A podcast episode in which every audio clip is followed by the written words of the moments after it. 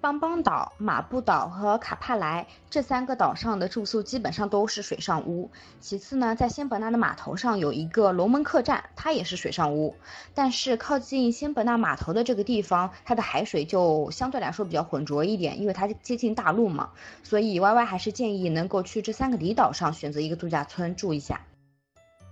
虽然仙本那现在会提供一种叫体验潜的服务，就是给没有执照的小伙伴可以下海体验一下潜水的，但是歪歪觉得下海还是一个有一定危险系数的运动，建议大家还是先考个 O W 之后再潜水会比较安全。其实马来西亚本地的华人很多，你们在街上都可以看到很多中文的招牌，所以其实会不会英语问题不是很大。而且很多潜店它都是配有华语的潜水教练，或者是华语会华语的一些员工的。如果是带小朋友和老人的话，其实建议就，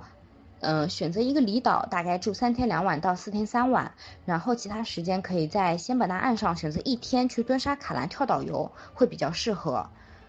考 O W 的价格主要看一个教练带几个学生，一般来说是一个教练带两个学生，那么费用大概在两千四百到两千五百左右，嗯，里面包括了教材呀，包括出去的氧气瓶啊什么之类的全都包含了。如果是住在马布岛这样的离岛上学的话，基本上是边潜边学边玩，还是蛮有意思的。浮潜是没有年龄限制的，因为浮潜的安全系数其实很高，大家是穿着救生背心浮在海面上的。呃，包括深浅的话，其实对年龄也没有很明确的要求，主要是看自身的身体情况。之前我在马步道潜水的时候呢，还有四个九十多岁的日本老太太来潜水，据说他们是每年都会去。确实，大概在好几年前一几年的时候，有游客被绑架的事件，然后之后马来西亚他就派了持枪的警卫，是每晚是在海面巡逻的。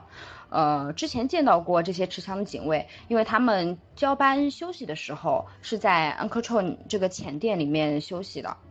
O W 证的话，基本上需要三个白天，所以要安排至少四天三晚。如果是想要 O W 和 A O W 联考的话，要再加两天。确实，仙本那附近这些离岛房间其实很少，所以呃，特殊的疫情期间不算。如果之前如果要出去玩的话，建议要提前到三个月左右。如果是要春节或者是嗯暑假这类非常热门的时间段，建议要再往前提前一些的。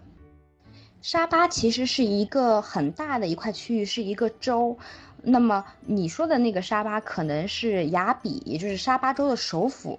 从雅比飞到仙本那所在的地方，这个机场斗湖机场的话，大概是需要一个小时的飞机。到斗湖机场之后，再坐一个小时的车，可以抵达仙本那码头。嗯，A O W 的课程如果是一对二的话，大概也是两千四到两千五，也就是 O W 加 A O W，呃，全部考完应该是在五千以内，有些可能住宿方面会有一些折扣吧。